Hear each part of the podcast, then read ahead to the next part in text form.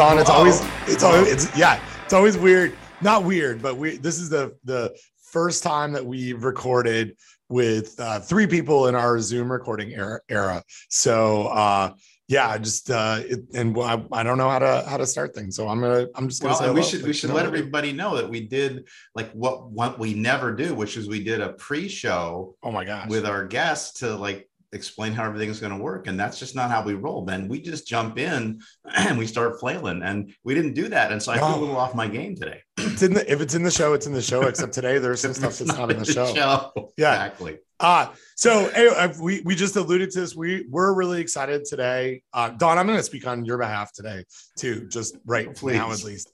Um, we're really excited to have uh, Benjamin Schrager to join us. And Be- Benjamin, we um, we we met Benjamin um, on the internet as we meet most of our friends uh, through Twitter. He did some really cool research related to chicken sashimi in Japan, and um, I don't know even how I got tagged into this. Somehow, someone I follow or someone ta- well, I don't know. I don't even like it, it actually doesn't matter. Anyway, we started interacting with with Benjamin. Uh, Benjamin, uh, and purely from his Twitter bio, um, I'm gonna read it and then let him introduce himself because he, he said the, there might be some updates to this. But his Twitter bio says geography of agricultural uh, agriculture and food, trust, anxiety, chicken, heritage foods, disease. Postdoctoral researcher at Kyoto University, and uh, views are his own. He, him. So anyway, Benjamin, thanks for for joining us. Um, feel free to to update your your bio tell tell our our food safety talk listeners a little bit more about who you are and uh, and what you do and where where you're at Ah, so um, my name's Benjamin Schrager. Thanks for, for having me on the show. Looking forward to talking with you about chicken, um, Japan, and some other uh, stuff with having a, this kind of conversation between uh, critical food studies and food safety. Should be a lot of fun.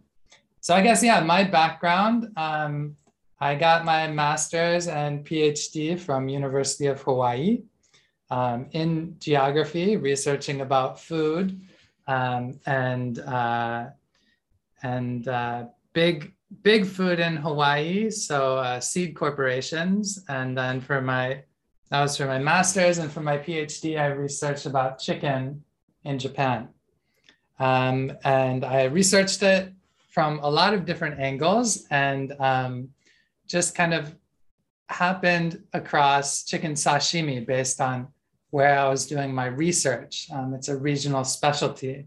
So people were like, well, if you're a chicken researcher, then you absolutely have to eat this. Um, yeah, so then I, I, after I graduated, I did a postdoc, um, uh, Japanese JSPS postdoc at Kyoto University. And just this month, I started a position as an assistant professor at Utsunomiya University um, in the Department of Agricultural Economics. oh well congratulations, That, yeah. that is an update. Yeah. Yeah. welcome welcome to the club uh, the club of uh, academics. Yeah.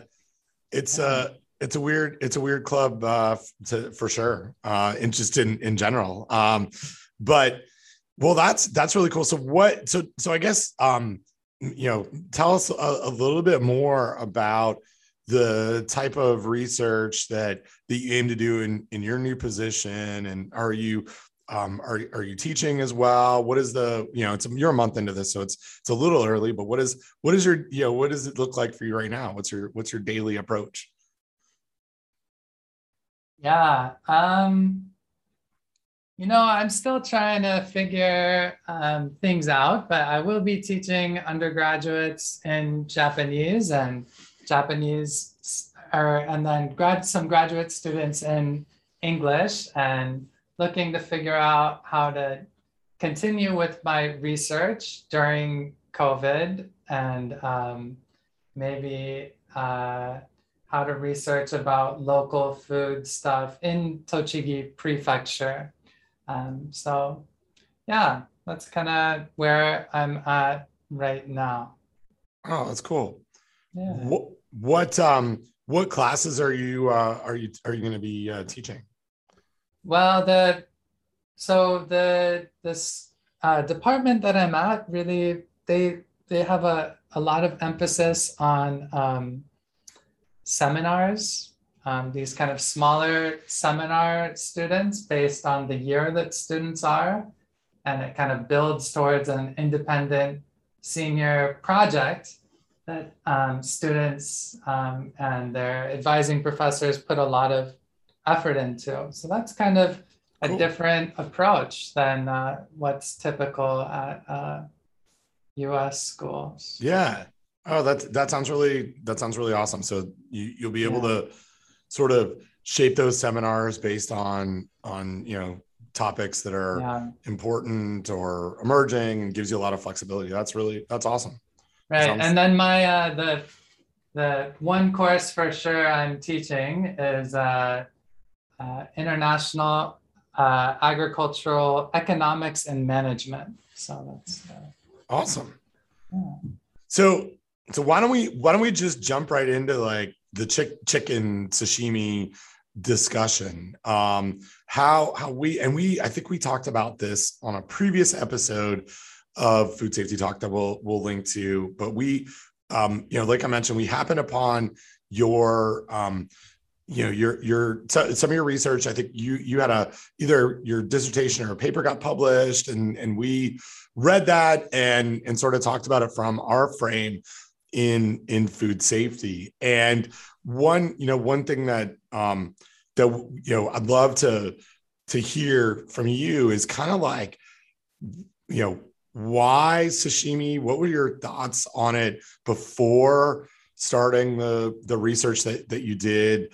And and how how is looking at you know what what you what you found in the culinary world and in the supply stream within Japan how has it changed or how has it changed how you see the the safety of uh, of that dish or maybe other dishes so there's like three questions wrapped up there but how did why like how did you how, why why chicken I guess is maybe a good place to start um, okay. Uh, well, yeah, this is the question uh, people on my committee asked me a fair bit. Why chicken?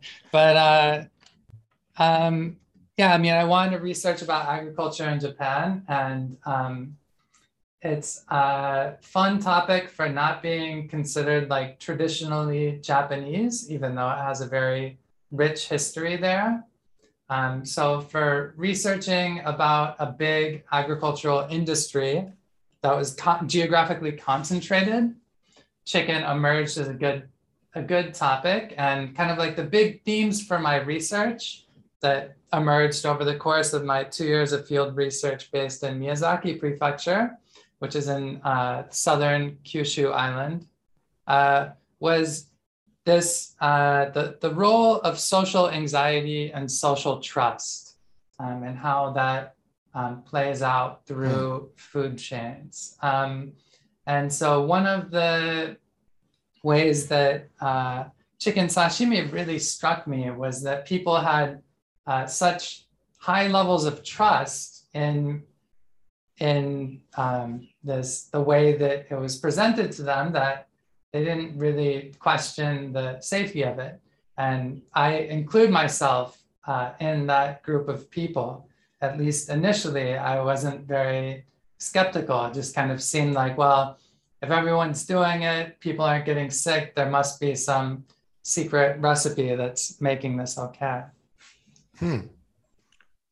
So is that like, and th- th- this is the part I think that um, that really fascinates me about when when I get to interact with people outside of our our like microbiology heavy food safety discipline. The that that i guess social anxiety piece about hey it's not a whatever's happening must be fine because we don't have you know people aren't getting sick. What like how do you, know and I, I, mean i guess i'll ask this question kind of like personally but also from from your research standpoint how how do people know that? Like like what you know what would what what becomes the tipping point of people aren't getting sick or people are getting sick? So i don't i don't worry about it or i trust in in the system. Because i think this is really i think important for us in the food safety world to understand more about. Yeah um that's a good really uh, good question i mean i i think what i i hear you you getting at is um, like there are dangerous foods, but people don't necessarily recognize them as dangerous. So like how how does that shift from kind of like a a fun thing to do to something that it's not worth doing? Yeah.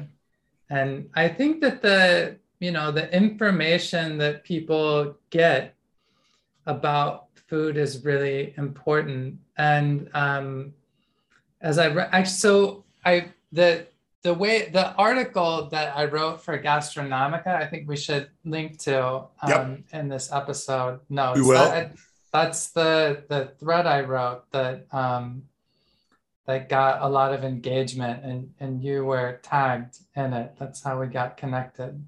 Um, so I. Uh, I just lost my train of thought. no problem. We are, and it's, and we should note that um, we asked you to join us like uh, late, somewhat late on a Friday night, uh, Japan time, and we're uh, we're eating into your wind down, uh, you know, uh, relaxation time. So losing a thread right now is no no big deal. We're and, we're and like we're, we're, we're, on East Coast. We're on yeah. East Coast time. We're rested. We're caffeinated. We're ready to go. Full speed yeah. ahead. yeah, yeah. So yeah, yeah. So what you know, I think what we were what we were talking about was like that. I don't know that that trust in the system and and where that comes from. You were talking a little bit about the information that people get around food really plays into that that uh, oh right right so um thanks for reminding me of that uh so the uh you know as I write about in, in the article, um, in Miyazaki Prefecture, there was actually a, a, spate of food poisoning incidents from raw chicken, um, which is like, so chicken sashimi. Um, I guess I should explain there's two main ways of eating raw chicken. Um, so the, the first way would be kind of like lightly seared on the outside and then uh, cut in thin strips. Um, and that's called tataki. And then the other way is pretty much raw, and that's sashimi. Um, and the chicken sashimi um, it's not just breast meat um, or uh, breast tenderloin, um, but it can also be internal organs, which um, is apparently uh, has a much higher risk of food poisoning. So in Miyazaki, this was this dish was quite popular, and a, a lot of places were serving it. Um, uh, but there wasn't really any regulation. So there's a spate of food poisoning incidents. And because of that, um, officials in Miyazaki Prefecture decided to come up with standards for handling raw chicken, but they can't enforce them as a law. It's more of like a guidance. So they issued a guidance in 2000, then they updated it in 2007. And it seems anecdotally from the, the people who I interviewed as a bunch of, uh, in a series of focus groups, that um, kind of older people had more awareness of food poisoning from raw chicken. And if someone knew, like, you know, my my friend's cousin got sick with this, he was sick for years, and then you know the doctors said they think it's because of raw chicken then they would stop eating it. And and because it's kind of like this folk practice, I think it was kind of. Um, I also heard many times these stories of people saying like, "Well, I ate it and I got sick, so I don't eat it anymore," or I ate um, this one particular kind of raw chicken, like raw gizzard, um, and then I, I got sick, so I stopped eating that, but I can still eat the chicken tataki, breast meat. So I'll, I'll keep doing it. And one of the things that I think is really, uh, really drew me to this topic is that uh, just the liveliness of the ecologies that people are navigating and the way that um, there's uh, uh, kind of like these personal experiences are informing how people make their choices. So, I mean, of course, we can think of the world of completely safe food where everything is regulated, so it's 100% safe. Um, but then there is also this kind of gray area of food that people eat and most of the time don't get sick. Um, and kind of like some people are much more likely to get sick than others apparently. And um, yeah the the science of it is uh, fascinating but i didn't approach it in the article from a hard science perspective that either of you would have yeah and just just to to to clarify our, our position you you said you know something about regulations and 100% safe. And one of the things that i have i continually uh, talk to ben about is that there is no such thing as 100% safe. And i think i think he would agree with me on that. And then the other thing is I think both of us, both both Ben Chapman and I, agree that regulations also don't make something 100% safe, right? Because there's always the weird one-off. Uh, there's you can have regulations, but people don't follow the regulations, and so the the ph- philosophy that I have tried to promote on this podcast and, and on our other podcast, Risky or Not, is one of shades of risk, right? And so it makes, although people ask me what I do, I say I, I study food safety. Um, you know, which implies that I, want everything to be 100% safe. But really, if I had more time, I would say I'm a, a microbial risk assessor who works with with uh, foodborne pathogens, right? And so, and and one key distinction. So, safety implies, you know, either you're safe or you're not. Risk, I think, is a much more helpful concept because you can talk about well you know, again, it's the it's sort of the, the, the, bit of the premise of the other show, risky or not, right? Or or or how how I mean, everything is risky, right? Driving a car is risky, uh, walking on the sidewalk is risky, um, you know, eating food is risky, uh, not eating food is definitely risky because uh, yep. you'll because you'll starve to death,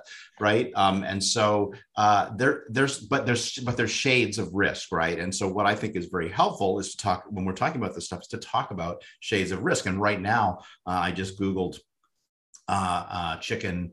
Uh, I, f- I forgot now what it is. The, the one the one that's seared on the outside. Uh, the uh, uh, you, you said it before, Benjamin. Uh, well, tataki. Tataki, I, right? It's different in different languages too. Right. Like right. tartars and. Um, oh, oh, yeah. Yeah. Well, but see, if, but if we when we talk about when we talk about like beef tartar, um, beef tartare is not seared on the outside, right? And it's it's it's mm-hmm. basically raw ground beef. But but again, to, t- to bring it back to risk, chicken tataki is for me less risky than chicken sashimi because it's seared on the outside, which is where probably most of the pathogens are. And then when you move to organ meat or, or other things, especially organs that might concentrate any pathogens that are in the chicken's body, for sure those are going to be riskier. And so I think, and, I, and I, I think your your research shows, Benjamin, like people do recognize that, and they're like, yeah, I don't I don't eat the gizzards anymore, but I I do eat the the chicken right? And so that I think people people do get the idea that there's it's not just about absolute safety. It's really about about these these shades of gray. And then people are free. And, and Ben and I are both, you know, we're, we're advocates of letting people eat what they want see our oft often uh, referenced raw milk Amsterdam episode. But the like we we want people to eat what they want, but we also want them to think about and and, and pay attention to risk so that they can make appropriate choices. Yeah, and, uh, and and I think like when I when I think about um you know chicken sashimi what, what you describe benjamin is really I, I, threw a link into the zoom for for all of us to take a look at but it's really similar to me to cannibal sandwiches which is something that we've talked about on this podcast and it comes up sort of every year this you know something in the in the U.S., um, uh, it's especially like I think Wisconsin and Minnesota are the sort of places where where you see it. It's it's like a steak tartare, but it's a um, you know, uh, p- people treat these sandwiches really differently than just going to get raw ground beef at the grocery store. So there's like this perception, and I think it leads into this like anxiety and trust, anxiety around food safety and, and trust that, that you allude to. You know, they there's a recognition that not all ground beef, uh, and I let me say recognition, a perception that not all ground beef is the same level of risk. So let's go to a butcher, let's have them grind something up specifically for me for my cannibal sandwiches and it's um, you know it's also known as tiger meat or similar to steak tartare. And but but i'm not gonna you know this isn't just everyday ground meat. This is something specific that i'm gonna eat raw. And and that perception reduces the anxiety. Um, but from a purely microbiological standpoint and and i and these these are kind of it's they're analogous but they're not the same um, from you know the chicken sashimi um, to this but but from a microbiological standpoint that perception is not really reality when it comes to risk. It, it, it would be the the things that um, that people are thinking about and putting in into place may not actually be reducing risk at all but there's a, a feel but, of yeah.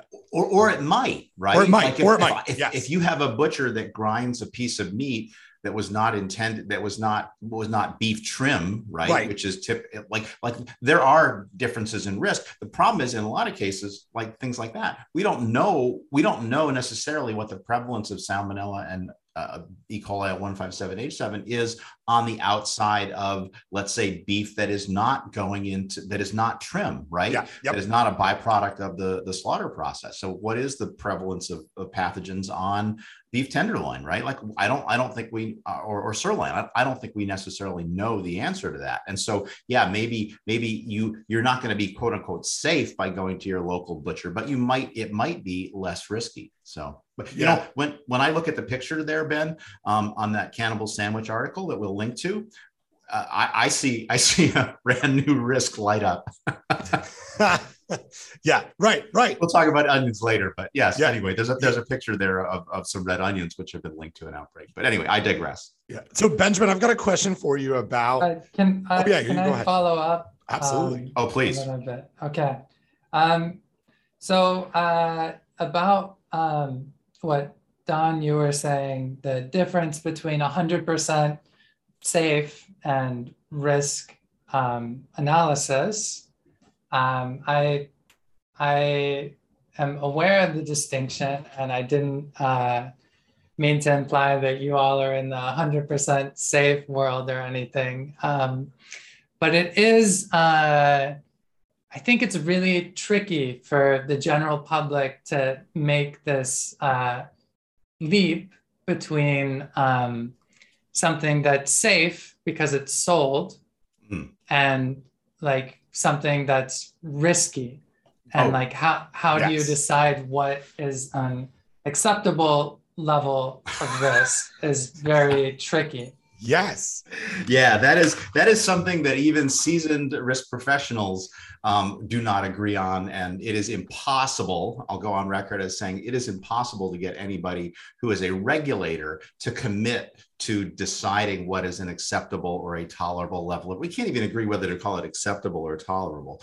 right but we can't get anybody to specify what that number is and that part of part of what makes my life so enjoyable is is tweaking the nose of regulators by showing them that they're they have already essentially declared what is an acceptable level of risk based on uh, certain policies and by analogy other policies um, might be equivalent. But but also benjamin i did not mean to imply that you didn't understand that difference either. I just wanted to make sure that we we sort of underlined that for for discussion. So i really i really i really appreciate your response. And yeah i mean it's it's hard for professionals to figure this stuff out and for sure it's got to be even harder for what i like to call normal people. You know, people right. like my my my uh, immediate family members or my, my parents or uh, etc right? Folks that don't do this for a living well, and, and so this is, I mean, it plays into exactly where I kind of wanted to go to ask you about Benjamin. You mentioned about sort of government guidance, um, you know, not, in Japan, and in fact, that's exactly how we handle things here in in the U.S. So um and you know as you know you you're you know you you spent spent time in hawaii uh, you know obviously you're you're aware but um the the way that the the federal food code works here in the US, which is something that Don and I work on from a scientific standpoint, this is the this is the document that um, states and local health authorities adopt at various different levels. But you know, I'm not. I don't want to go into the background of the food code, but basically it says, look, you can buy and and it's like your your point is really like interesting to me here to talk about. You can sell food and someone can buy food that is riskier than other food. Just because we sell it doesn't mean that it's not risky but if it's and and the food code makes some designations about the types of foods that would fall into this. So it's things like you know beef eggs fish lamb pork poultry shellfish served raw or undercooked without any sort of like mitigation step it's you know in, in almost every place in the us it's required to disclose this by saying this is raw and it's risky and you've got to remind people and you're making a decision here.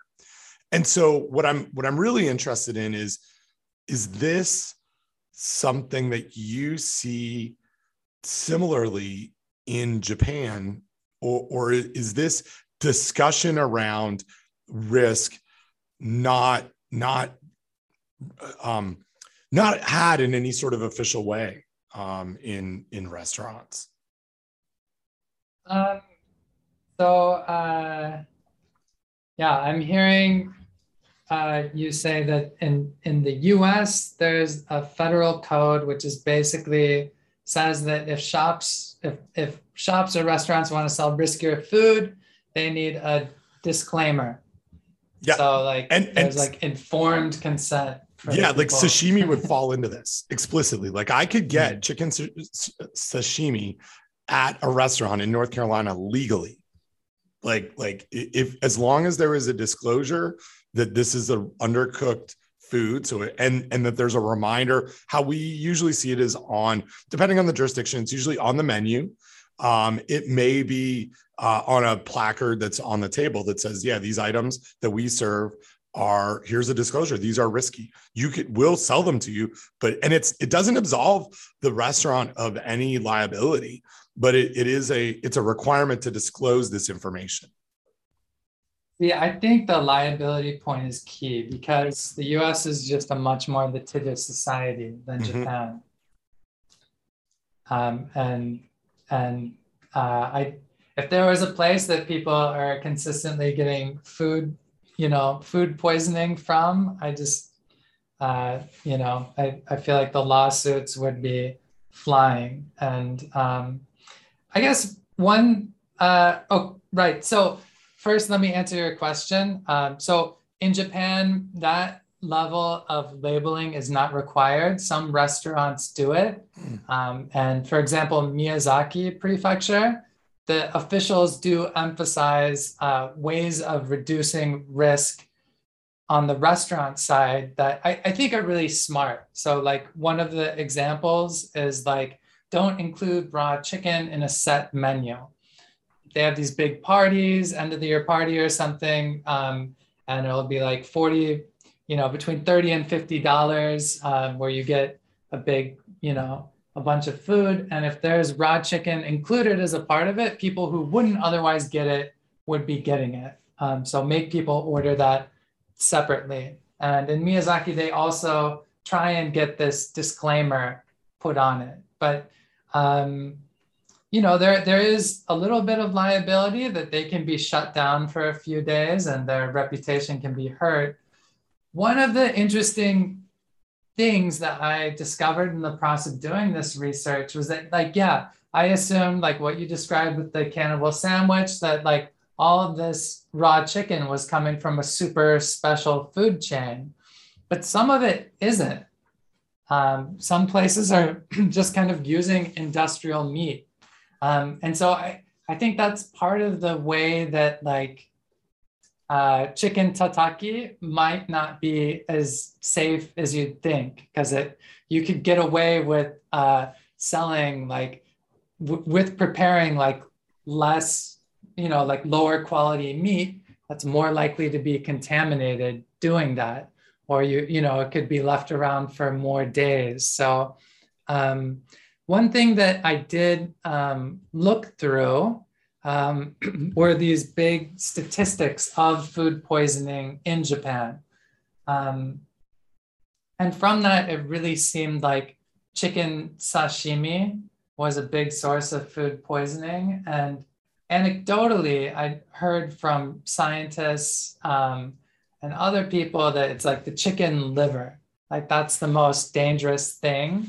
Um, and, you know, there are like a few, it's, there wasn't anything that's like consistent enough uh, or like a, a broad enough uh, research paper that I thought it would make sense to include it in the article that I published. But I did see like very small n sample sizes where they'd say that like, yeah, it seems like the, the liver has Cam- Campylobacter more often than these other cuts of meat.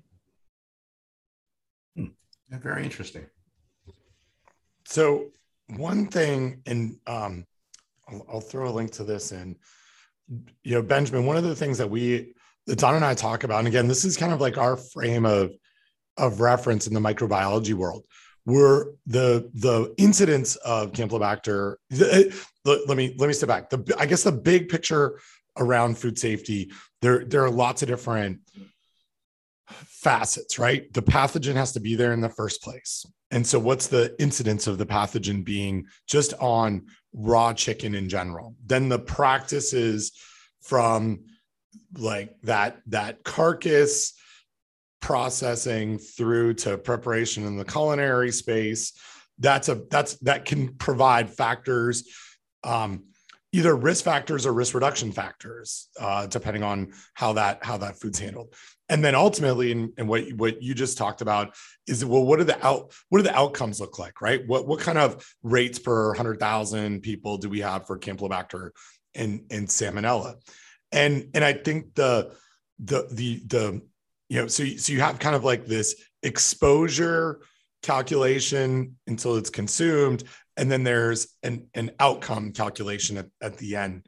And we're you know what what don and i kind of do and what our colleagues do it, it depends on the food and it depends on the um on on the food system but we're we're often at the all the stuff before the statistics at the end right? Like we're we're interested in things like presence absence. How much is there? How much isn't there? What does the transfer look like? What kind of reduction can you get from cooking or from cleaning and sanitizing or storage or hand washing? You know that that's kind of the science that that we focus on. And then we have a whole bunch of colleagues in the epidemiological world who who focus on that burden and and output uh, side of things. And one of the things that I think is really interesting in the discussion that we're having today is, is you know, we're we're talking about the presence and absence of pathogens on the incoming to the restaurant, you know, carcasses or or cuts of uh, of poultry, and it's something that's real. And and this is going to show my naivety about um, about the Japanese data sets and, and and what's out there available USDA's Food Safety and Inspection Service here in the US releases a lot of data on this from their performance standard um, uh, process. So that you know, there the, there there are um, both there's testing that's happening um, in conjunction with risk reduction practices at you know uh, poultry processing plants and, and places where chickens are killed and and and that data is is actually available you know publicly by um by plant. And and there's a threshold that says okay if you're going to be a plant that supplies in the us you have to be lower than this prevalence. And i won't get too much into the details but i couldn't find something similar to that when i was looking for it for the the japanese food system. And probably because it's not maybe published in English. Maybe it exists. Maybe it, maybe it doesn't. But I did find a paper that um, that uh, that was published in 2016 that looked at um, you know prevalence and characteristics of salmonella and campylobacter in retail poultry meat in Japan. And so this is poultry that was sold for consumer you know use in, in homes and i would say looking at this I'll, I'll just read from the from the abstract 54 and 71 of 100 samples were found to be contaminated with salmonella and campylobacter respectively and i would say that that's somewhat in line with what we would expect here in the US, right, Don? Like it's it doesn't sound way off. It's not it's not a factor of 10 less or or a factor of 10 more than than what we would expect. Do you agree? Yeah, yes. But the other thing too, and you mentioned this, you know, when you said um, how much is there and how much isn't there, um, which I thought was very funny. So I wrote that down. Oh, um, cool. but uh, but the like, what's the concentration? Right? Yeah. We're learning from our colleagues in the food industry, in the, the meat industry, like that. It, it's used to be you know, well, it's, it's a pathogen. It, it shouldn't be there. So all we're going to do is we're going to just check for, we're going to do some tests. The typical tests that we do are presence absence tests. It's a lot harder to enumerate to figure out how many are there. But it turns out that, that the concentration may actually be driving the risk as much as the prevalence and maybe even more so. And so it's one thing to say, yes, the prevalence matches, but I think what we see is the, the, outbreaks come, or the outbreaks may come when there's a spike in concentration for some reason. But again, we're still learning our way, and, and again, there's still a, I think there's a bias against enumeration just because it, ta- it costs a lot more. It's a lot more expensive to enumerate than to simply say is it there or not. Now, obviously, if it's not there, there's no point um, in enumerating because there's nothing there to enumerate. But if it is there, then it does make sense uh, to uh, to enumerate. And there's some ways you can do that. But again, all of this is is it costs money to, to do right? Either either as fundamental research or as as you know as baseline research to find out what's out there also and then in terms of outbreak investigations. Yeah that's, that's all really really fascinating information. Um, and i i guess one of the things that i've been um, thinking about a little bit is uh, I, I didn't know um, about these um, reports um, for slaughterhouse contamination levels in the US, but it does seem to me that like it's kind of for US consumers who listen to me talk about eating raw chicken, I think it's easy to kind of like scoff at like, oh, how ridiculous people in Japan eating raw chicken and getting sick. But I mean, it's like a, a pretty uncommon practice in Japan. And a lot of people in the US are getting sick from Campylobacter. Yep. Um, and so I think that uh, there are choices that are being made that permit it to persist in high levels. And, and I think in the US, the main strategy, one of the main strategies seems to be is to shift all of the responsibility onto consumers that they have to prepare everything and make sure not prepare it like laboratory style and make sure nothing gets contaminated but it's kind of uh, common sense that if contamination goes up more people are going to be getting sick yeah, and I'll say too, Benjamin, I think that, that for a long time, the meat industry in the United States took exactly that frame of reference, right? Like, well, you know, we don't have to do anything different because people just need to cook this food. And but yet they were resistant to putting cooking directions on packages. And I think I think that they have sort of they've sort of come around, at least to some extent, to realize, yeah, you know, if we if we drive prevalence down, if we drive um, uh, concentration down it's not it's not just about cooking it's about cross contamination and if we drive prevalence down and we drive concentration down if they have a mistake where they cross contaminate something the risk is lower because there's just less bacteria there to move around to end up eventually in their in their mouth either through cross contamination from their hands or cutting board or, or what have you. And so uh, we're not there yet and i but but i think the industry does realize that they need to they, they the, the, let's let's just say my perspective of doing this for for 30 years is I've seen a real change on the part of the industry, right? Um, again, there and there are still people that insist, well, people just cooked it, it wouldn't be a problem, but but I think that there we have seen we have seen some change, but it sounds like the the perspective of the typical Japanese consumer is maybe in a different and maybe even in the industry as well is is in a different is in a different spot. Yeah, which I think is fascinating. Yeah. Uh, you, yeah. Oh, go ahead. Well, no, I was, I was just gonna, I was just gonna ask, do you think that there is? So I, I just put a couple of links into into Zoom for us that um, just this week, USDA really, I think, because of pressure from um, a, a coalition of consumer groups plus really big industry members have start, has started to put a target on reducing specifically salmonella illnesses in poultry and part of it is is on that front end of well we need to we need to really systematically look at how we reduce the amount of salmonella is getting through that system that i described before.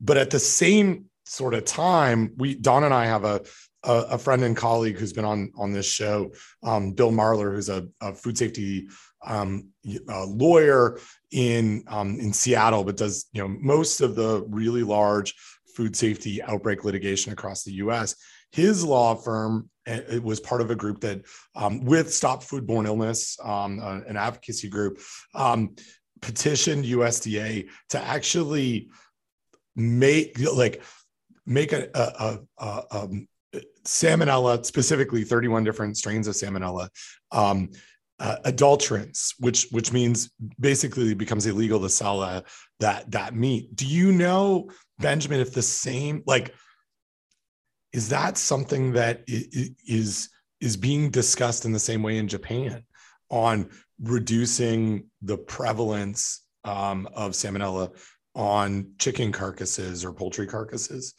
Is that like are we are are we having these two two conversations at at the same time, or is is the is it is it not as much of a concern from a public or policy standpoint and, and like you said the guidance is all about how do we control this this pathogen at restaurants. Um, i unfortunately i can't speak with uh, the same authority. I, I haven't looked um, into this uh, topic about salmonella regulation. And you know if i'm it's uh, yeah it's to i'm i'm not in that discourse but what i can share is that raw chicken or i'm sorry uh, raw eggs are commonly eaten in japan. It's kind of like expected that you should be able to have this kind of like raw egg um, like with rice and some soy sauce. It's kind of like a, a common simple dish. Um, and so uh, there are i have seen like settlements, uh, like judges deciding against uh, companies if uh, there's like someone who dies from salmonella from a raw egg. So I do have a sense that at least for eggs, which were deemed like uh, something that you should be able to eat raw in Japan, and it was made a, a priority to, to reduce contamination in that, that a lot of progress was was made, but I don't think there's uh, comparable progress made in reducing um, like contamination of meat carcasses. And I, you know, it's I think it's hard to raise um, public awareness, and I've seen these kind of papers being like, if we pay spent this much more money on the processing, you could reduce it by this much, and this many fewer people would get sick. But you know, it's kind of hard to implement. Yeah, I I mean I I agree. I think this is part of the the issue. It's really it's really complicated on how to actually reduce the salmonella and, and campylobacter, regardless of um, regardless of the country. It, you know, it, it, it's and so the the raw egg discussion is really interesting too because this is something you know again let's getting into what what don and i spent a lot of time on is sort of gradients of risk. And i think we would both agree that raw eggs based on you know that that chain of of supply that we talked about and the pathogens that are associated with raw eggs being potentially being controlled at the flock level or with feed because the salmonella enteritidis is inside. Um, in in many cases, the illnesses that we would expect to see are from salmonella that that's inside the egg, but it's it's a much lower um, proportion of eggs that that have salmonella enteritidis compared to the amount of um, salmonella or campylobacter on the outside of a cut of chicken. So we're we're really talking about you know, and I'll I'll get the statistics a little bit um, right or wrong here. Don always likes to correct me on this one, but somewhere in between, like one in 10,000 and one in 30,000 eggs would have salmonella enteritidis. But so there, so there you there there's a you know a math you know problem here, right? There's the risk that we would expect from uh, from eggs, but it's like you know three out of four cuts of chicken have um, either Campylobacter or Salmonella, based on the data that that was shared from that Japanese study, but which is really in line with what we would expect to see here in the U.S. So it's like a, it's it's really like I don't know what you what what's that Don like four log magnitude difference on risk. Yeah, yeah, yeah, four orders of magnitude riskier. So yeah, yeah, and and so I think that's really interesting. You know, in the in from from a outside of our world, right? Like we don't look, I don't look at those two foods equal at all from a risky standpoint, but I think that there is a different perception um in in different it really like culturally in different parts of the world mm-hmm. but also individually i think that that people would look at oh well raw eggs and raw chicken equal level of risk or you know well we shouldn't be eating either of them kind of kind of thing right right yeah well and you know and people smoke cigarettes and they drive right. motorcycles and you know there's there's all all sorts of behaviors that people undertake that you know that some of us would maybe choose not to undertake but uh but yeah it's, it's anyway it, it's interesting and it's it's good it's really good to have somebody like benjamin on the show who can really like it really sounds like you you you are really um, enmeshed in the Japanese culture, and that is for for people like Ben and I that are not and who don't speak Japanese and don't and don't have that ability to access the culture. It's a, it's a it's wonderful to have somebody like you on the show because that's what it is that you do and it's just uh, it's just it's it's great. So so thanks again for joining us. yeah. Ah, really really happy to be here. I do I I have one uh, kind of question I wanted to pose to you guys. Um, which is kind of which is like from in in critical food studies one of the things that um, scholars like to pick up on are these risks that come from food production but don't directly enter the food chain so things like antimicrobial resistance um, maybe like uh, what you know water being or water being contaminated by being close mm-hmm. to factory farms mm-hmm. or maybe like greater risk of uh, uh, new diseases emerging. So I'm kind of, I, I, uh, I'm curious how you all approach that. Yeah, well, so there there are people that study antimicrobial um, resistance development and the factors that influence that. A real hot topic right now is, uh, you know, and has been for several years, is you know we have these vegetable uh, production facilities that are located close to CAFOs, um, uh, which is uh, controlled animal feeding operation or concentrated animal feeding operation. So basically, essentially stockyards, although people will probably say that's not the right word, but you have you have a large amount of cattle, including their poop, um, in close proximity to where you're raising vegetables. And the question is, well, you know, how how much control do you have over the water supply, and what's the wind direction, and how much of a role does that play? And that these are all like active areas of, of research because certainly it's one thing to say well i know that that uh, beef may have E. coli, but I don't expect my lettuce to have E. coli. But if you're growing my lettuce in a place where it's close to cattle that have E. coli, well, you you you know you you the the the cattle rancher or you the lettuce uh, grower? Um, you probably should manage that risk for me because you know i can cook my ground beef but i can't cook my lettuce. And so um, yeah that's i mean these are these are all areas of specialization within within people that you know within the uh, area of food safety microbiology. Yeah and and i think um you know as, as don said i think there's there are others especially in the epidemiological world that are looking at those adjacent risks because of of food production. One thing that that i'd add on here is um th- there's some there's been work on sort of uh, staff risks.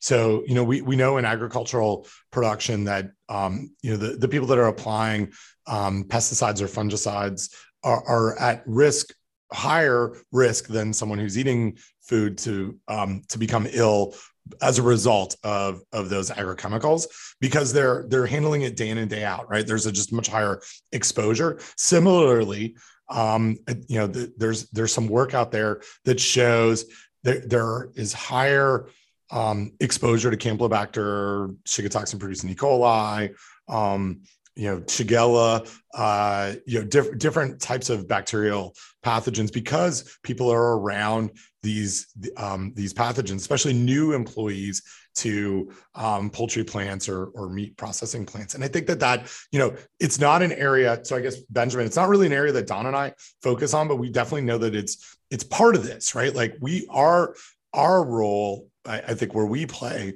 is around the food that people consume, and maybe increasingly over the last 18 months um, we've waded into uh, you know, COVID transmission within the settings where people are making and consuming food, um, mainly because there wasn't. Uh, we we work really closely with that with the food sector, so we we kind of waded into that um, from a microbiological standpoint and from people that that do a lot of risk reduction work.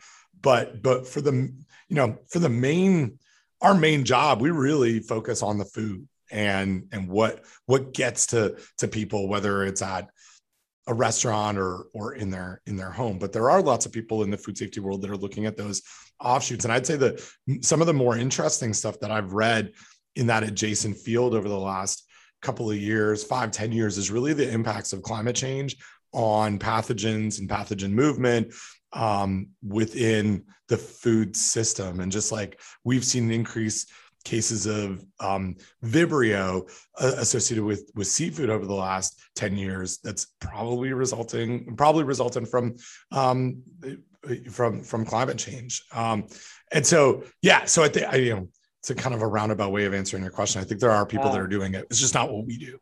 Okay. Uh, I I appreciate that. I have just uh, a few other really uh, the questions that I think are more more to your field if I can ask them. If Please. That's all right. Oh, you can, yeah. you can ask stuff that's okay. not in our field too. Those are the more exciting ones. Yeah. um, so when uh, when uh, I'm looking at these statistics and it says that uh, someone is sick, like how sick do you have to be to count as sick? Oh, this is a great awesome. question. This is good. So, so the CDC went, went so every year uh, the CDC publishes estimates of how many people they think got sick from what organism in what context et cetera et cetera and they but they have these uh, estimating factors and so they'll look at the total number of reported cases and then they'll multiply it by some underreporting factor right but but it, but you're absolutely right so let's say i could get food poisoning I feel miserable. I, I miss work for a couple of days, but I don't go to the doctor. Um, I could I could go to the doctor, but the doctor doesn't order a stool sample, and he says, "Yeah, you got food poisoning. You know, uh, take here's some Pepto Bismol. You know, drink plenty of fluids, and you know, call me if it gets worse." Um, the doctor could order a stool sample, or you could get sick enough that you go to the hospital, and then and the hospital orders a stool sample, and then and then the, and then and then there's different reporting requirements if you depending upon what state you're located in, what geographical, which one of the 50 states or, or uh, territories you're located in there are reporting requirements. And so some organisms are reportable in some states and not in other states. And then that gets reported at the state level. And then eventually, at some point, um, you know, you, you might get enough uh, samples, and then you know they either get uh, identified by old-fashioned technology like pulse field gel electrophoresis, or they get identified by new technology like near whole genome or se- sequencing or next generation sequencing, and then eventually you begin to say, hey, look, there's a whole lot of people that seem to be getting sick from salmonella let's go and talk to those people and see if we can find out what they've been eating. Um, and you know turns out um, onions is what they've been eating most recently. But um, but you're but but so the the the a lot of people we we the general belief benjamin is that most foodborne disease goes unreported. And so that's why the cdc has those those multiplying factors those underreporting factors which they period, periodically do evaluate and they do tweak and they modify. And I, I think because of the advances in next generation sequencing probably those those multipliers are going down. And so i think we're probably seeing more outbreaks than we might have seen in the past because we're we, we're getting better at the epidemiology right? We're getting better at putting the pieces together. Um, did that answer your question? Yeah uh, yeah that's great. Well and and let me so can i uh, let me answer it in a little different way. Um that's so, what we do on this podcast. Yeah yeah, yeah. so so benjamin um how sick do you need to be to be counted?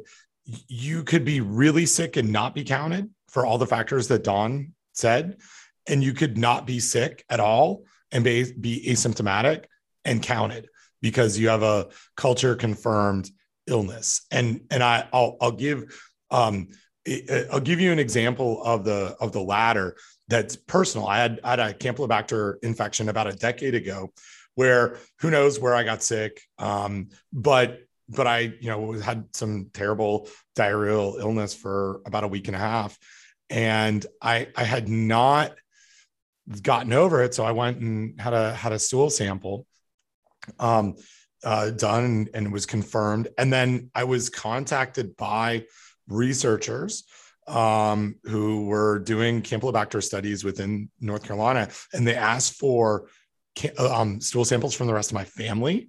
And so my son at the time, who was like two, had no symptoms whatsoever, but was Campylobacter positive.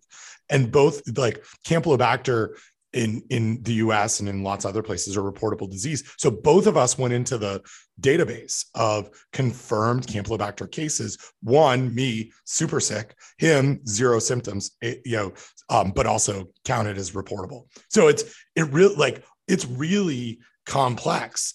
And as Don said, I, I, you know, we haven't even talked about the socioeconomic issues. All, you know, w- there's a lot of really great data or, or a growing data set in the US about how foodborne illness estimates, we, we, we really probably underestimate a lot in lower socio um, economic demographics because of you know private healthcare situations here in the US like it's really expensive for someone to go to the doctor um, and if they don't have insurance, they're probably only going to if they're really, really sick. So this like low, you know, sickness doesn't get counted, but it does in a higher socio-demographic um, bracket. So I yeah, think so we, like, we have pretty yeah. good disease statistics on uh, wealthy white people. Yes. what makes them sick. Yes. Not not so much other people, maybe. Yeah. So it's a really like your question is really like it's a really big quite like I, I guess we don't know, right? Like I can give you all these examples of what it, you know, and that's why that's that's why CDC estimates with a factor. They try to take all of those unknowns into account and say, well, here are the confirmed, but we know it's really, really underreported. And these are all of the calculations that we have. So, like for salmonella, I think we stick with something like one in 38 cases are culture confirmed and reported. So, so that's the factor that we multiply it um, here in the U.S. So yeah, long. Oh, yeah, that's such. That's such. No, no, this is great. This is. uh I, mean, I think that's a really key point you're making about the disparity in the reporting.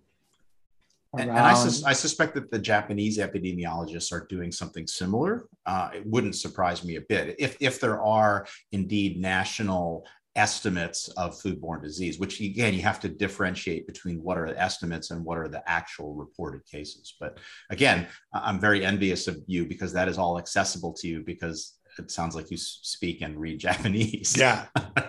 yeah. Well, the, um, they do have like, uh, there, there have been a few estimates. I mean, so, and you know, what's, uh, that, I, I, that was the other question I wanted to ask about. And in my, paper, I tried to work through these statistics, and it's uh, you know it's pretty tricky to kind of like make sense of it. And yeah. I kind of I identified this prefecture, Shiga Prefecture, that had like the highest reported, the highest number of incidents um, by population, but I kind of got a sense that the reason they had so many incidents reported is because they were actually doing like a good job and the people in that prefecture weren't were like going to the doctor if they got sick from eating raw chicken. So there was more of like a culture of reporting it. So there are these ways that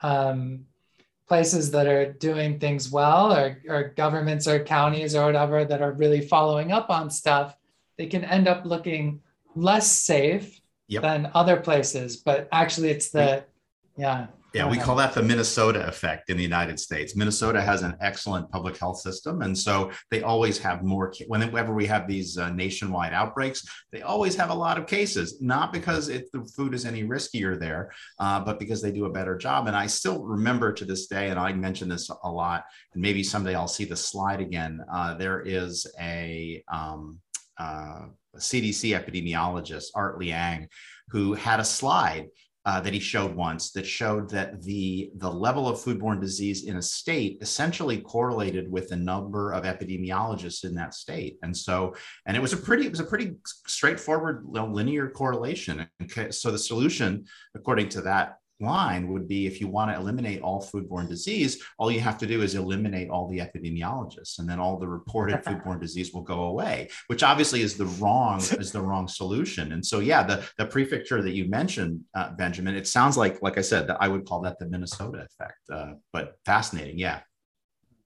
All right. Well, um, I think I'm uh, probably about to go uh, take off, but uh, let, let me know if there if you have any um, final things you'd like to ask or mention? Well, let me let me just say. So if if you continue working in this area, which I I, I just I sort of knew that food studies exist or critical food studies existed, but but I'm I, there's a Wikipedia article about it, so it must be real. Um, and I, I I really wish you the best. If you ever if we can ever be of service to you, um, either through connecting you with our limited but but still existent contacts in Japan, or if we can ever help explain something you know that that might be more towards the food science or the the epidemiology side. Again we're not epidemiologists but we like to pretend to, to be them. Um, let me just say we're, we're here we're here to help and and we i just personally i wish you the best in terms of your academic career. It's uh, it's a great job. Um, it's a it's a it's a lot of hard work, but it, to me, I don't think I could do anything else but be an academic. And so, I mean, I really mean that genuinely when when I said welcome to the welcome to the club. It is a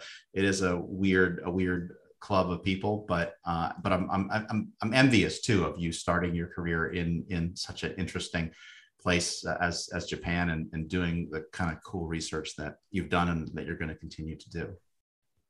Yeah, we and just again, thanks for joining us on late on your Friday night. I think it's about eleven o'clock or so your your time right now. And um, you know, Don and I, there's no place that we'd rather be than talking food safety with each other at eleven o'clock on a Friday night. But it's not uh, not something that is for everyone, and we just appreciate you you you uh, spending your your time with us and and talking about this. This was um, this is exactly the conversation that I, I, I, really wanted us to have. And, and like I said at the start, just hearing perspectives on food safety for people who are studying it outside of our narrow disciplines of food microbiology can only make it better. Like can it, it, it helps us reframe our you know the, the, things that we're doing and and just you know we we appreciate your your time and willingness to to join us today benjamin. Thank you so much.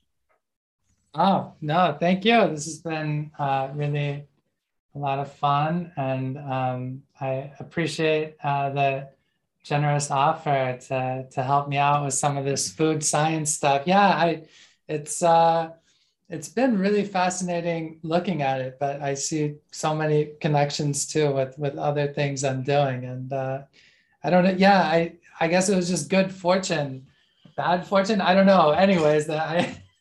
well, Twitter up, Twitter is a weird is a weird place, and no, there's all sorts twi- of weird twi- connections. Oh, twi- Twitter is good uh, for for meeting you guys, but uh, that that I ended up in a place where they eat a lot of raw chicken as a chicken researcher. So it kind of like threw me headfirst into this uh, this topic.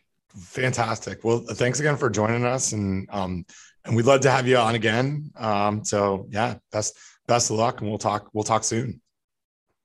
All right, thank you. All right, bye, Benjamin. Yeah, bye.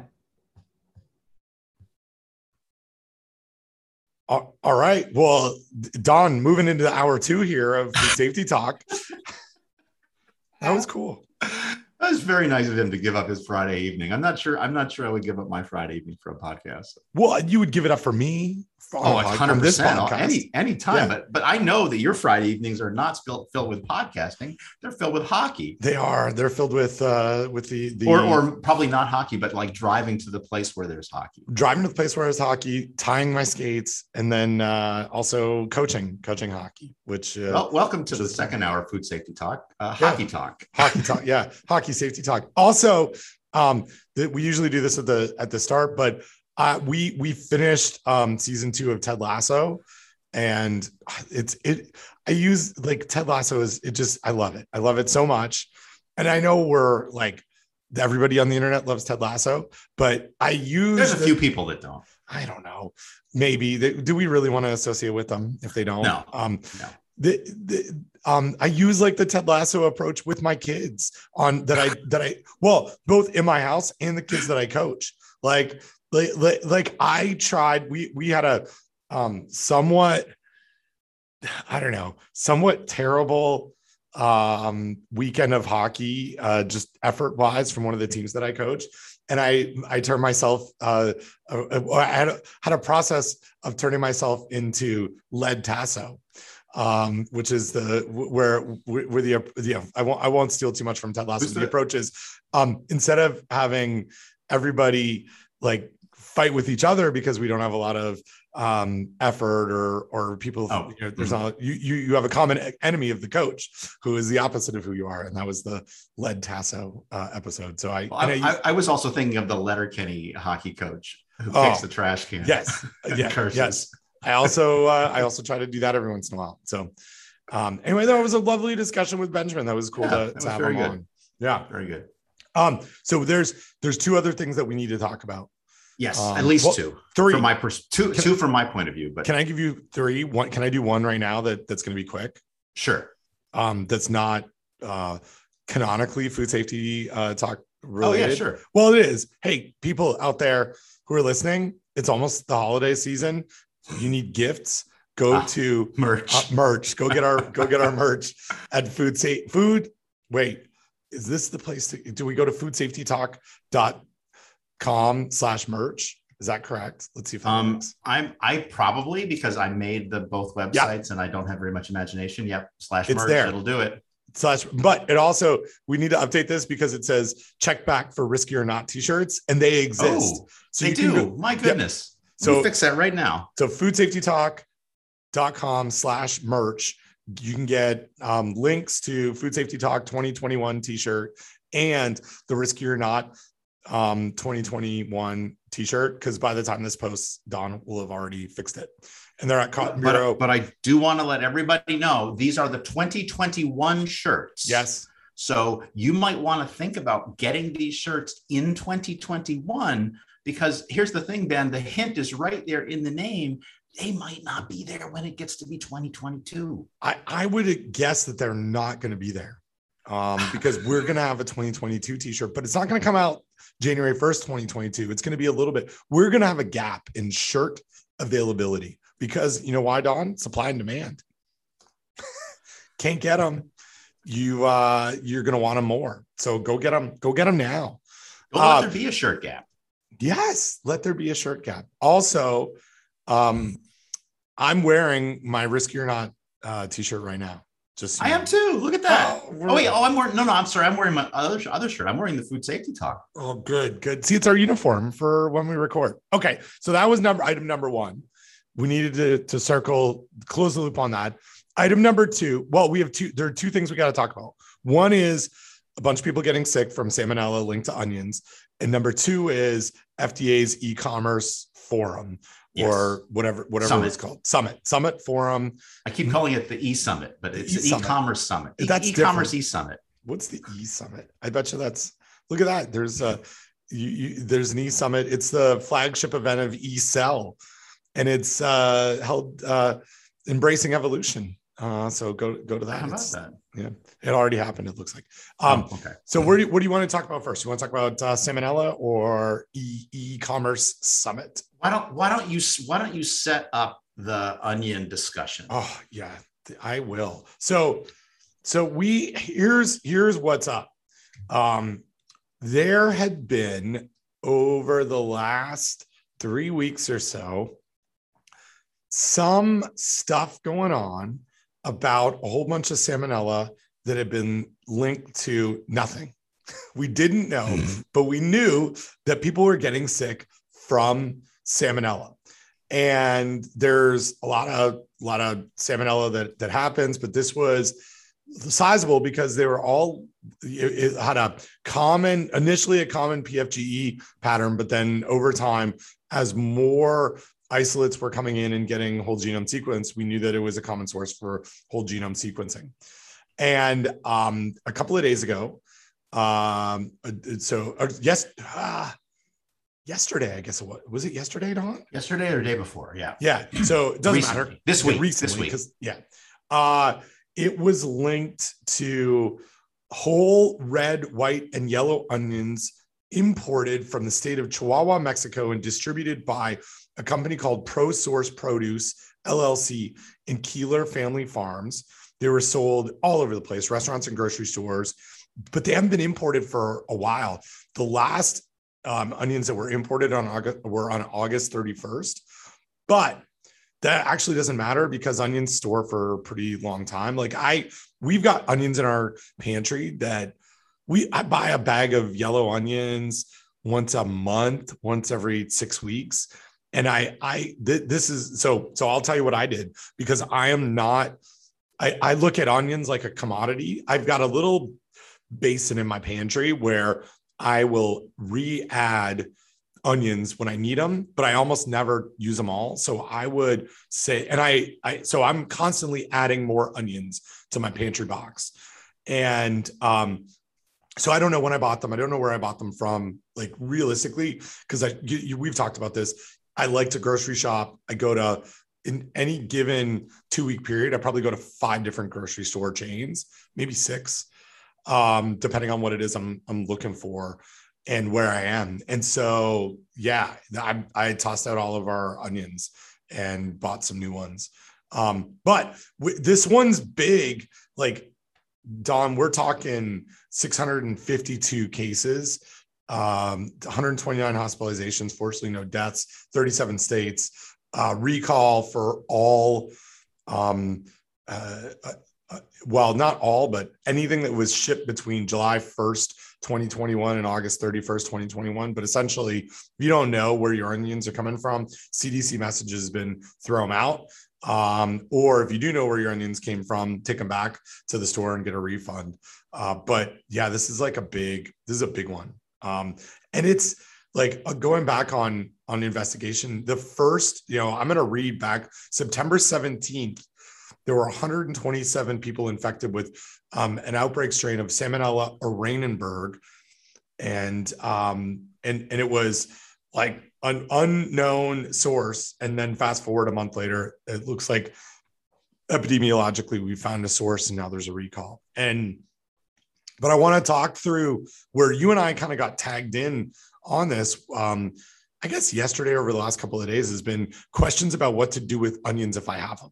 Um, so, Right. do you have anything to add to the to the foundational part of the discussion today? No, I, this has been a big puzzle. It's going on for a while. It was getting to be bigger and bigger, more and more cases, and we kept waiting for like the shoe's got to drop, right? Like when you have hundreds of cases, you've got to figure it out eventually. And then finally, it did. Uh, there was some originally thought that was cilantro, and now we know it's onions. Uh, the, and so, and obviously, it's linked to these three different types of onions. But my question is, it really? And I still have some open questions, like what did these people eat? the discussion, you know, that that I alluded to earlier with the picture on the cannibal sandwiches of the red onions, and we and this gets into the Twitter discussion. Well, can I cook my onions? And of course, the answer is, of course, you can always cook your onions. The CDC says not to. But if you did, what would you need to do to manage that risk? Uh, we have to mention, Ben, we have to mention it's in our contract. We have to mention that our, our colleague Linda Harris has published research on this. So if you want to disinfect your onions with hot water, she has a paper on how to do that. Um, uh, and I'm making a little bit of fun at her expense, but she'll never listen to this. I think she just downloads the show. It's too yeah. long to listen to. She has she, she, she doesn't take two hour walks. Um, so, but but I mean, but yeah, so there's nothing I think special about the salmonella. It's going to be killed by heat. But again, in in the quote an abundance of caution, although they might not have used that phrase, CDC is saying to don't don't try to cook these to make these safe. And then that gets into again, we certainly we sort of got into this a little bit with a Twitter discussion. It's like, well, uh, so are people getting sick because they're eating onions without cooking them, or is there a risk from cooking them and i had some advice which i'm i think i'm still pretty comfortable with giving the advice. Like if you treat the onions like raw chicken and you wash yeah. your hands after and use hand sanitizer and or use hand sanitizer you're probably going to be okay if you saute the onion. So i, I mean that's that's sort of my immediate uh, brain dump on the topic yeah, I, I agree. Um, I agree with this. I, you know, one of the things, so a, a, few things here. One, one thing from that, that paper that Linda mentioned, they also looked at soaking in lime juice right? And I think that this is an interesting situation. Why would we worry about soaking onions, you know, in lime juice? Well, because a lot of raw onions consumed in the U.S. might be consumed in dishes that are of um, Hispanic or Mexican descent, uh, mm-hmm. that like pico de gallo, um, that that includes lemon juice. And I think that there's a myth out there, or at least a, a misconception that if I put it in lime juice, I'm going to change the pH and that would impact the safety of this, uh, of the onion. And it does a little bit. Yeah. I'm going to read something here because I think it's important. Um, it's not in the paper, but she said effective. This is in a text strain. Tech, so cite um, when you put this into your paper, people yeah, personal communication or uh, food safety talk episode to whatever this is, 248. Um, effect of soaking in lime juice. Soaking diced onions in pure lime juice had little effect on populations of all three organisms tested, and that was um, Salmonella E. coli, 0157, and Listeria cytogenes. After 30 minutes, populations declined by less than a log in each of them and right, it was right. so so don't do that right like if you right. want if you're worried about onion safety and you don't know the source of your onions or if you're always worried about onion safety then using hot water and um uh and this was hot water um it's like it's bo- uh, boiling water for 5 seconds or 85 degrees celsius for 10 and 100 to uh, 180 seconds and that 85 degrees celsius in fahrenheit for our folks who live south of the border is 185 degrees fahrenheit. So it's really hot water but that does have an effect on the safety of onions. I would not suggest doing that for the outbreak linked recalled onions. And i want to make a designation here um be, because i and then saying okay i'm going to drop them drop this into hot water for 180 seconds at 85 degrees celsius.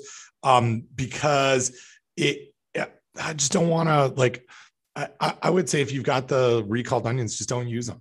Um but i agree with don if you don't know whether you have the recalled onions and you want to cook something treat them like raw chicken which is a different more in-depth message than what cdc is putting out there yeah, and I'm not, and I'm not absolutely not faulting CDC for their messaging here. I think that that's a sensible message. Um, yep. But at the same time, Ben, my job is to answer questions for people, um, and so I'm going to try to do my best to answer them. Even though I did want to, I did in my in my tweet thread, I did put in the disclaimer that CDC says you should just get rid of them, right?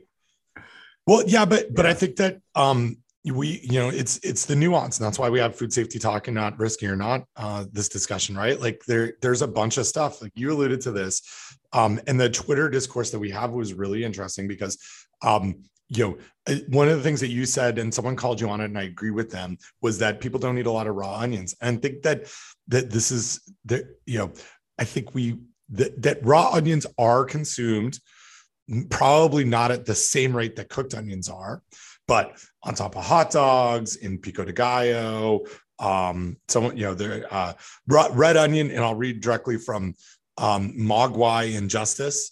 Um, uh, I think there's a decent amount of raw onions that people eat. Red onion in a salad, or really any type of onion in pasta, chicken, tuna salad, chopped white onions on a burger or hot dog, onions in cilantro and Mexican and Spanish foods. I think there's a lot. I agree.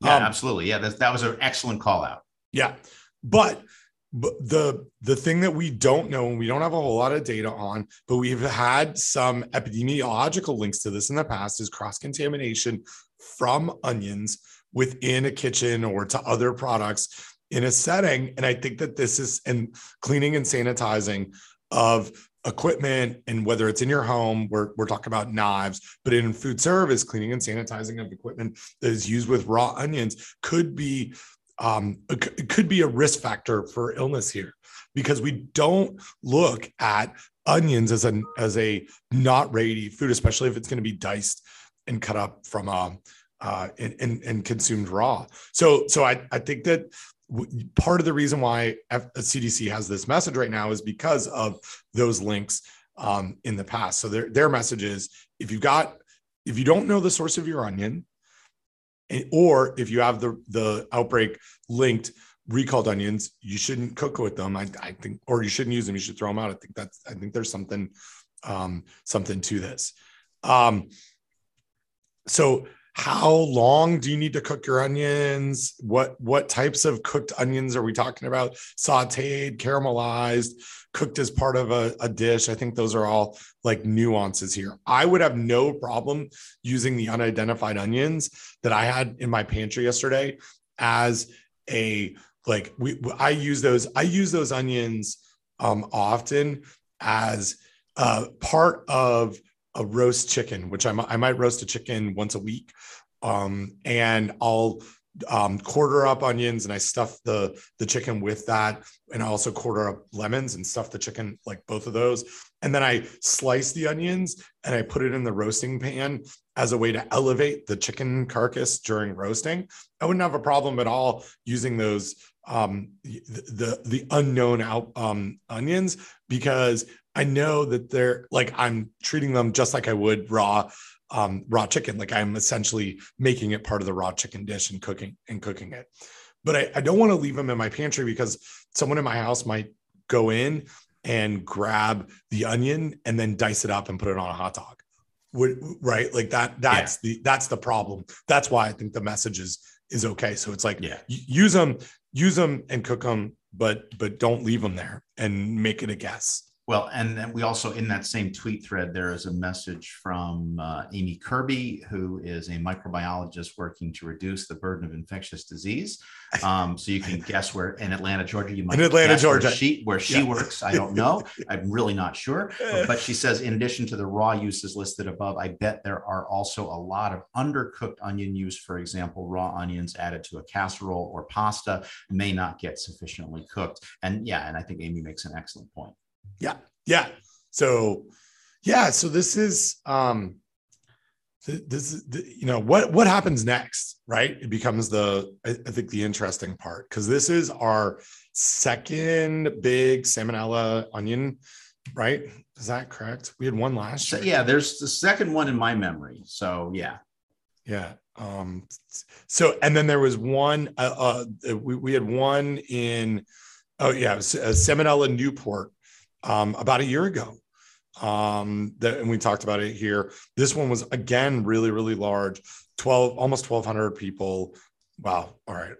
I've, I've rounded up incorrectly. 1,127 people, a little over 1,100 people ill um, last year. Um, and, and so are we, are we going to be looking at, um, you know, sources of onions differently? Um, it's not a food that we had seen associated with with, with this pathogen um, historically. There was a really um, there was an outbreak linked to onions in a Harvey's restaurant, I think in Thunder Bay, just to keep our Canadian content up today, uh, back like in 2006, where um, it appeared that cross contamination was a risk factor within a restaurant. So, so we've seen it before, but I don't know. Like, here's here's my guess: FDA, and we know that there's some people that, that work for FDA that listen to our podcast. My guess, Don, is that we'll have a sampling um, uh, assignment next year for onions. Yep. yep. And and they and that's a good idea. Right? FDA is going to look for salmonella, listeria, shigatoxin producing E. coli in onions. Um, and we'll have a better sense of of what they of what they what they find. Yeah, and there was there was a big um, um, hepatitis A outbreak linked to green onions, yeah. which is which is a different kind of onion. They're more like what I would call chives, although I think they're actually botanically different. Um, but yeah, I mean the the question is you know have have onion production practices changed? Is this just an example of the epidemiology and whole genome sequencing getting better linking these things? I, I, think i would put my money on that. But the question is yeah how much salmonella is out there in onions? And and the other thing about uh, I, I, didn't didn't remember that the the salmonella Newport outbreak was so large, but it really was, and part of it may be just the nature of the onion supply chain right? Yep. Like these things are in the market for a long time. And so, um, you know, they the, and the outbreak obviously just sort of goes on and on and on until until they link it. So, and I think we're going to see, we're going to probably see epidemiologists like maybe think onions sooner rather than later now with these with these outbreaks, right? Uh, because yeah, absolutely being conditioned to to look for it now. Um, so yeah, it's going to be really interesting to see what the world of onion uh, onion food safety holds um, in the next the next couple of years, and of course, it's going to inspire people like Linda Harris to go out and, and, do more research on you know behavior of salmonella in in onions and, and mitigation risk mitigation measures and, and all of that good stuff. Yeah, and, and just to close the loop on sampling assignments, there was um, since we talked, um, FDA released a, a report of uh, a sampling for earlier this year, uh, sample collection analysis for romaine lettuce obtained at commercial coolers in Yuma, Arizona. And so, uh, you know, when we started doing food safety talk, USDA Agriculture Marketing Service had a microbiological data program, I think it was called, where they would do just um, somewhat random sampling of fresh produce. And that program evaporated, but FDA has really picked up on this over the last seven or eight years. And and I, you know, so so they've done a good job. I mean, they're let me let me say um, a couple things. I think there are definitely folks within the academic world and the industry that have that have taken issue with how FDA has approached this and that's a discussion for another time. but I will say that FDA has done a really good job at, re- at reporting on what they find in these sample um, programs. And so they released a um, an update on October 7th um, from the 2021 sampling in Yuma. And uh, you know, they they sampled in February and March of 2021. And out of uh, what was the number here? Couple, few hundred, I think, um, not illnesses, few hundred samples. They found zero. Um, uh, um, why wouldn't, where, why is that not in the, uh, 500, 500 samples. Um, uh, and they tested 504, uh, I guess, uh, of, of 300 grams of romaine lettuce, uh, found no uh, pathogens um, in, in that, but they did find one where is this one E. coli? Oh yeah, um, one E. coli O130H11. Um, but uh, but it was not linked to any human illness. So no no salmonella. Uh, one just one STEC, but not linked to the to any illnesses. So anyway, the, the, what I'm saying is FDA is doing a much better job at reporting this stuff in a pretty timely manner once they have data uh, on it. Well, so, and I guess the question would be I mean, I would like more information. Maybe it's there.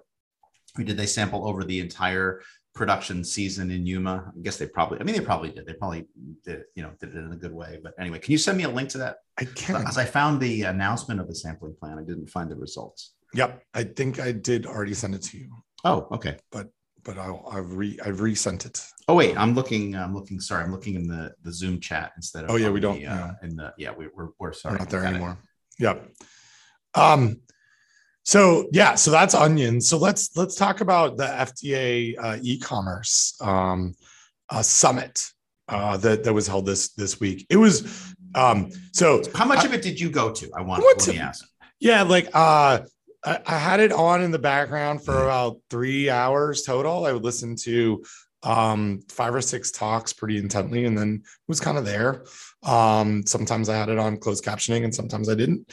Uh, but it, it was it, you know, let, let me give you my my initial thought here. Um, this is one of the first times I can remember where FDA has taken an emerging issue like this and said, we're going to put on a public event and we're going to do it on the internet. So it's really accessible to people that do not want to go to, to DC.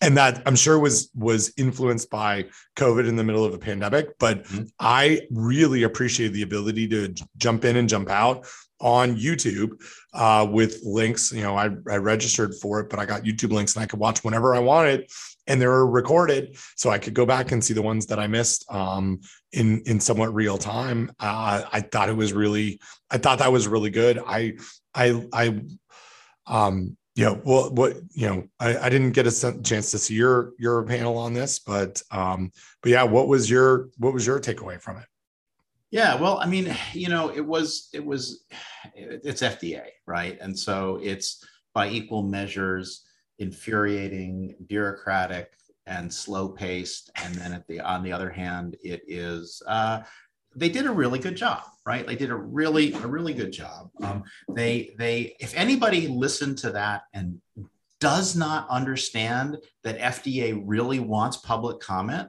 I'd have to say you weren't paying attention. Yeah. At, at, every opportunity, to the point of annoyance. I mean, honestly, but that's just me. I'm just I'm just thin-skinned that way. Um, uh, they they kept saying that we really want your written we really want your written comment. So pr- really, really write to us. And they, they also the other thing that they said was we will something we we will or will not uh, take action something about, um, you know, when as we make plans to regulate or not regulate. And so obviously they are still in a very deliberative mode as to whether they should do something or not. Um, you know, all of the usual suspects, right? All of the talking heads. Uh, Frank Yiannas on the first day, of course. Um, some really highly well-produced. Uh, Phil, you know, Phil Lempert, who was the speak, feature speaker on the first day, really slickly produced, but but good, good, good talk. Um, good panel discussions. I I did unfortunately I had a conflict the first day and I had to miss uh, the comments from my colleague Bill Hallman, um, uh, but I could go back and watch it later, which was really nice. I would mention I think there were only two academics that were part of this, and both from Rutgers University, which uh. was a little bit weird.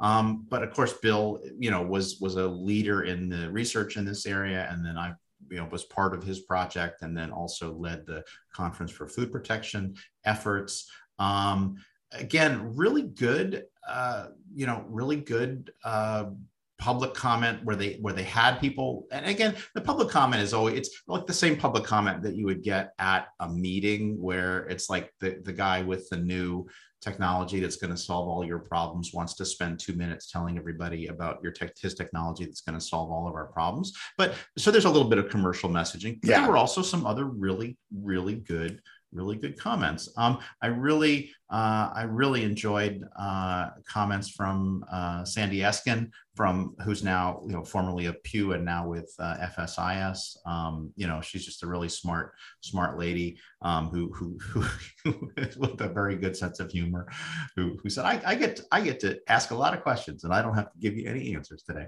um, which was great. Um, you know, I think that people the people that they got to be on the panels were quite good. I was really, I was really, I mean, and Steve Mandernach, uh, we we know we know Steve, and he's he's great. But I also the woman that was on the panel with Steve and I, Palak uh, Raval Nelson, she was great. Boy, what a what a dynamo! And that's a person that I did not know before this conference, and and she's a she's a you know she's a contact to, for for my Rolodex for sure. She works for Philadelphia Department of Health and was there nominally to represent NEHA, although really just talking about the work that she's done there um, with respect to e-commerce. Um, uh, Catherine Feeney, who uh, you know I always enjoy what Catherine has to say, in part because she has a lovely accent, but also because she's really smart, and they can do some really cool stuff in Rhode Island just because of the geography of the state. Um, yeah, you know, I I was. I don't want to say I was disappointed with the FDA USDA perspectives. I think Girvan did a really good job with his talk, and and I mean all of the talks were really good.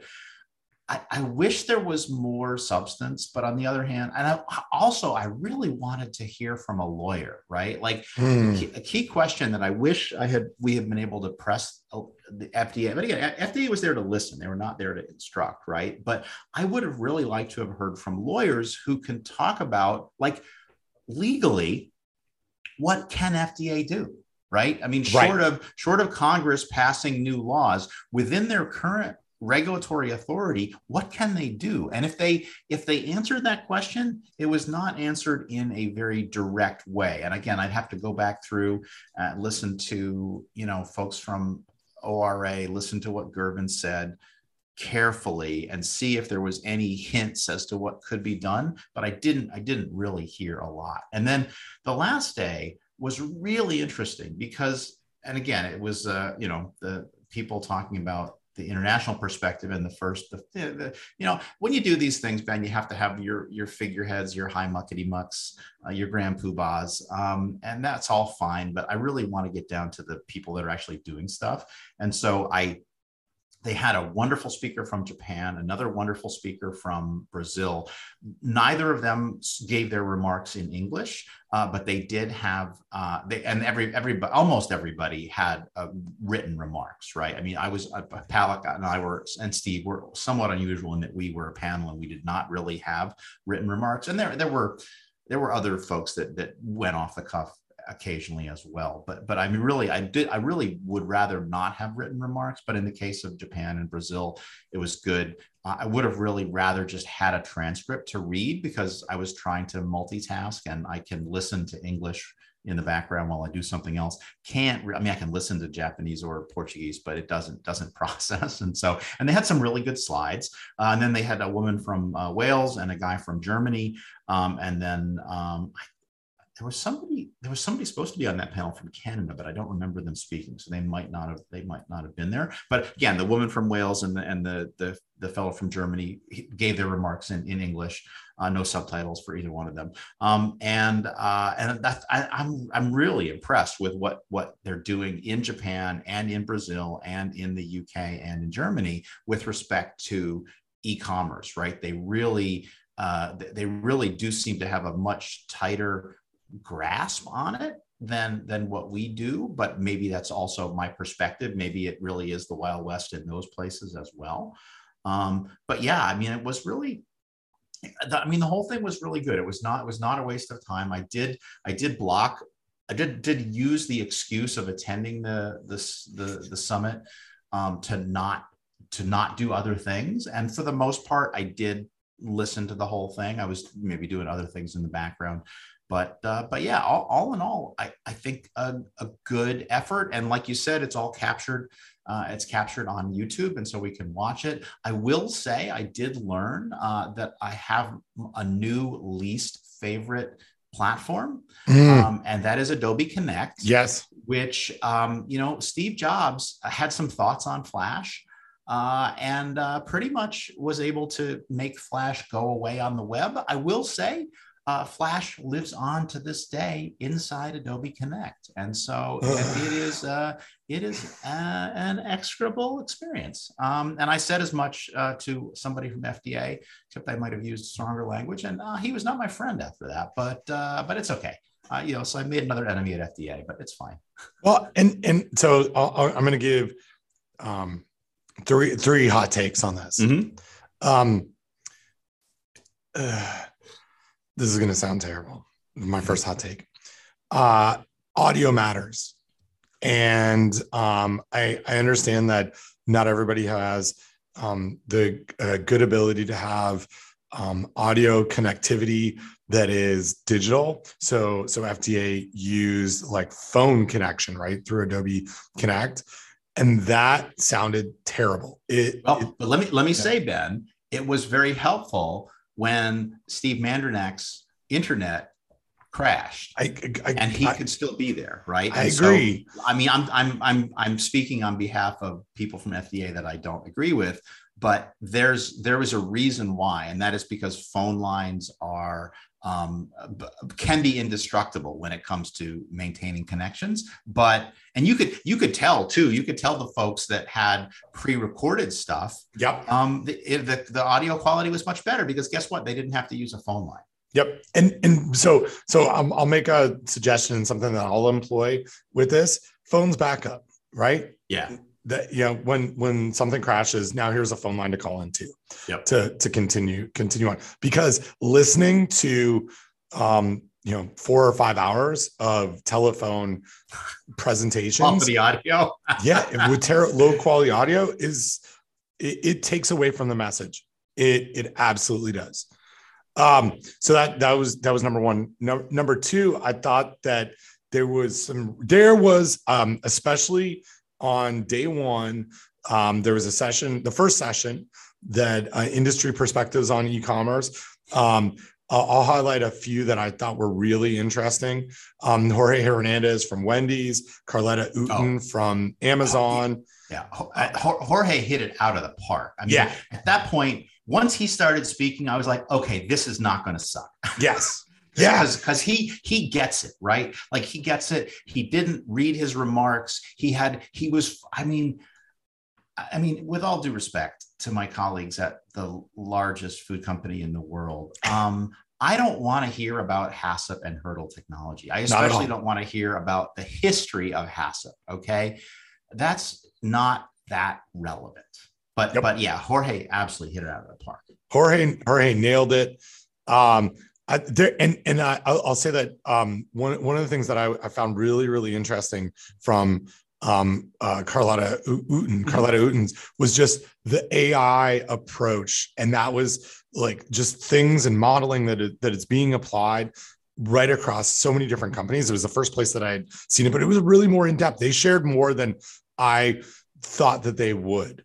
Um, and I thought that was really, I thought it was really interesting. Um, Yeah, and I, I'll I'll say, I mean, Amazon gets this stuff. Yeah. They know they know how to do this, and they really, yeah. I mean, I did- they're they're they're they're they're doing a good job. so one thing that I thought was missing. So there's my there's hot take number two. One thing that I thought was missing, and it might have come up, and like I said, I didn't I didn't hear your panel um on, on It is on. YouTube, Ben. It Yeah, on I YouTube. haven't, I haven't, I haven't, I, and then the one that was before the that Lori Far, Farmer um, uh, uh, moderated. I will, I'll go back and listen to it, but this was the local perspectives. Did anybody talk about Facebook Marketplace? Did it come up?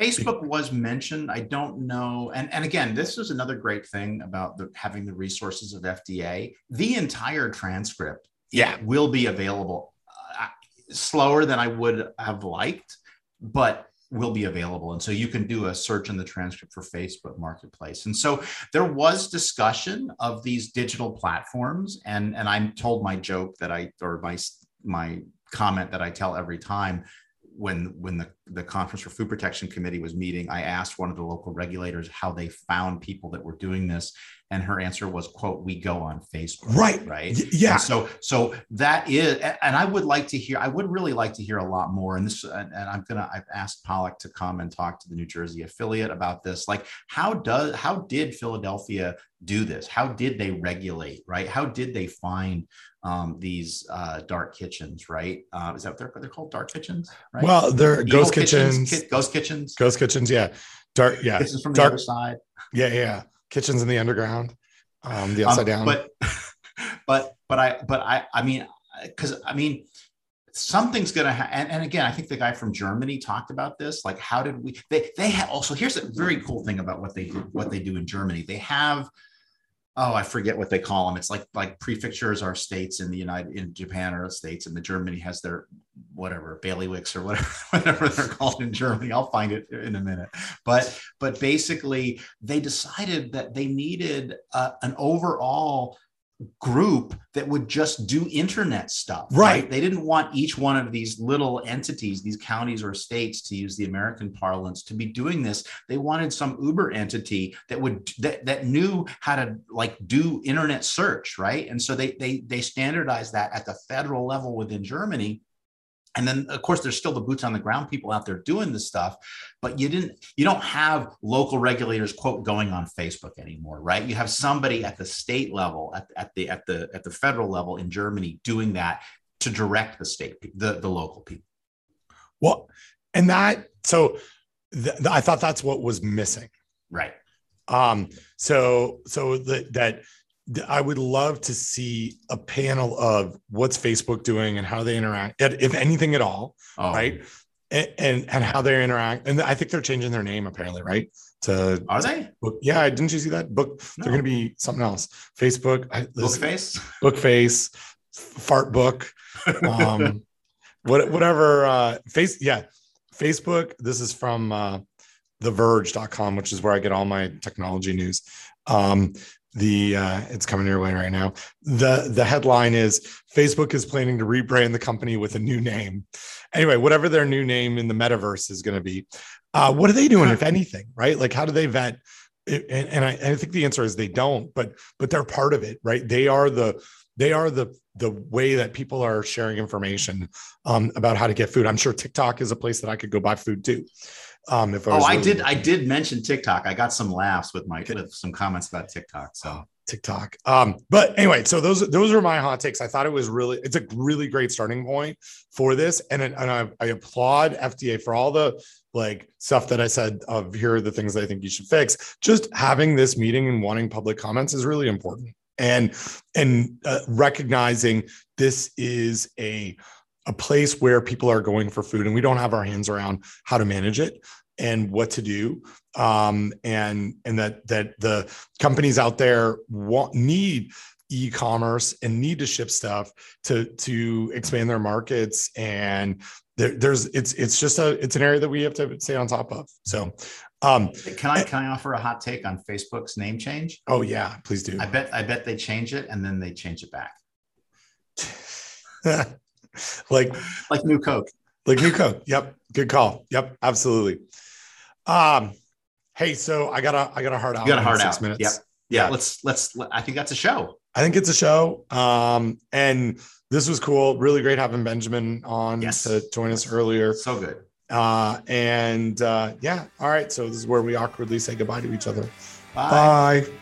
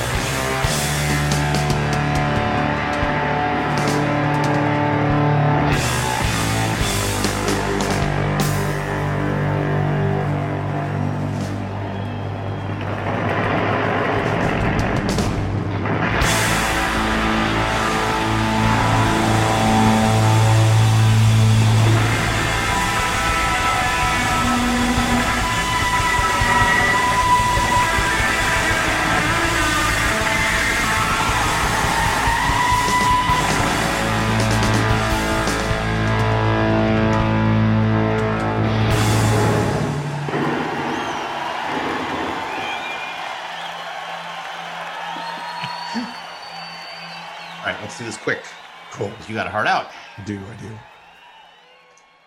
Um, let us look at um,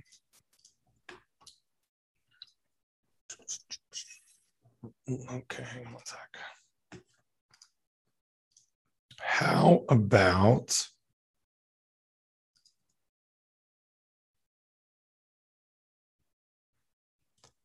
How does Wednesday the 3rd in the afternoon look to you? Wednesday the 3rd, I have AMP Canvas. I don't know what that, I, I do know what that is. That's, I'm holding that. Um, I have a, I have a nutrition graduate program meeting, which I'd kind of like to go to, but I don't have to go to. What time's that? Um, huh? what time is that? Oh, uh, two fifteen to three thirty. But I could. What time? What time works for you for the afternoon? So, and actually, I could do the more. You know what? I could do the morning too. I could do. I there's a seminar that I want to go to at noon, but oh, cool. I I have yeah. I've got. I, I basically other than that, I have nothing. So we oh, could you do, do nine or ten. yeah nine or ten's good. Uh, so which is it? Um, let's do nine. okay.